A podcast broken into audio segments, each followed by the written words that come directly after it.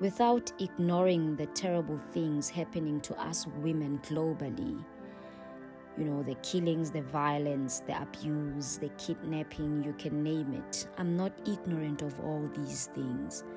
I'm a young woman myself living in South Africa. That means wherever I go, I've had to look over my shoulders.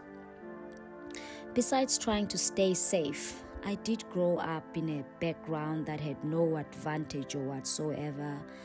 I know and understand the troubles at home, the suffering and the poverty, the part where you watch your parents try to make ends meet.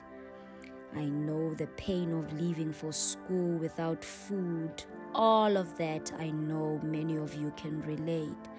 So as a girl child, I've grown up to be strong and courageous. And the people around me would celebrate me of my strength, you know, whilst nobody would celebrate my brother who went through the same pain I went through. I want to turn my face to men on this podcast. I want to celebrate every man, young and old. I know and understand the pain that you're going through, not being able to provide for your family anymore. I know it feels like your dignity is stripped away. I know you're always embarrassed to even take a plate from your wife or daughter every evening, knowing well that you did not contribute.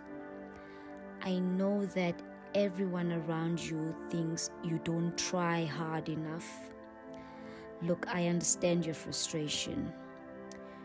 You simply have a lot on your mind and have even lost the confidence in yourself. You do not even know how to start. I know at times prayers seem like it's time wasting.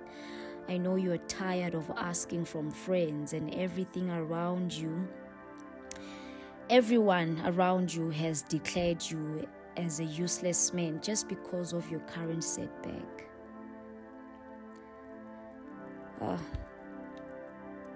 I also know that you hate talking about your feelings. As for expressing your emotions, I know you don't want them to see you cry.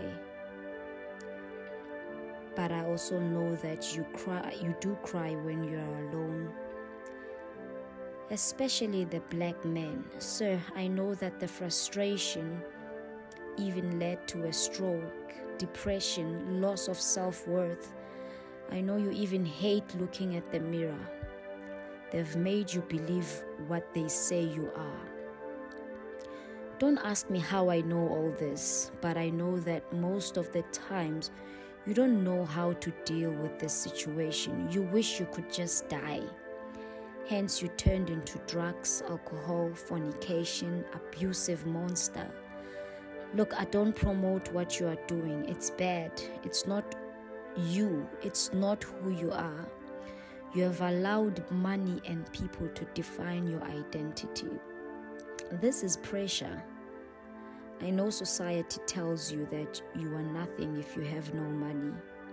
And unfortunately, you believe them because the voices are so loud and powerful.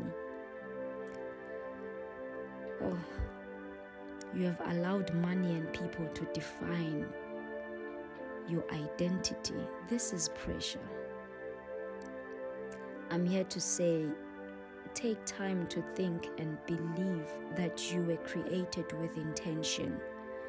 The world will bring different pressures to try and kill your destiny. Never allow having and not having give you a definition. With or without money, you are still king. You are still a leader. You are the one to give direction to your family.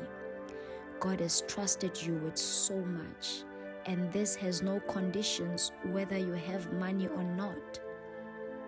Play your part with boldness and confidence.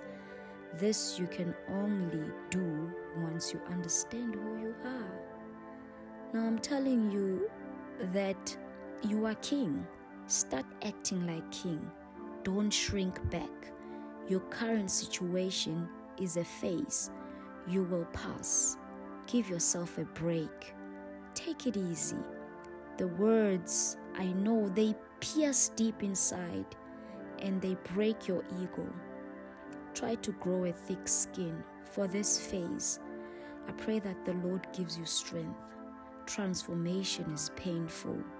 You're going to have to trust me on this. You're going to be fine. You will rise again. Just don't let your crown fall, with or without body. Love, Babusi.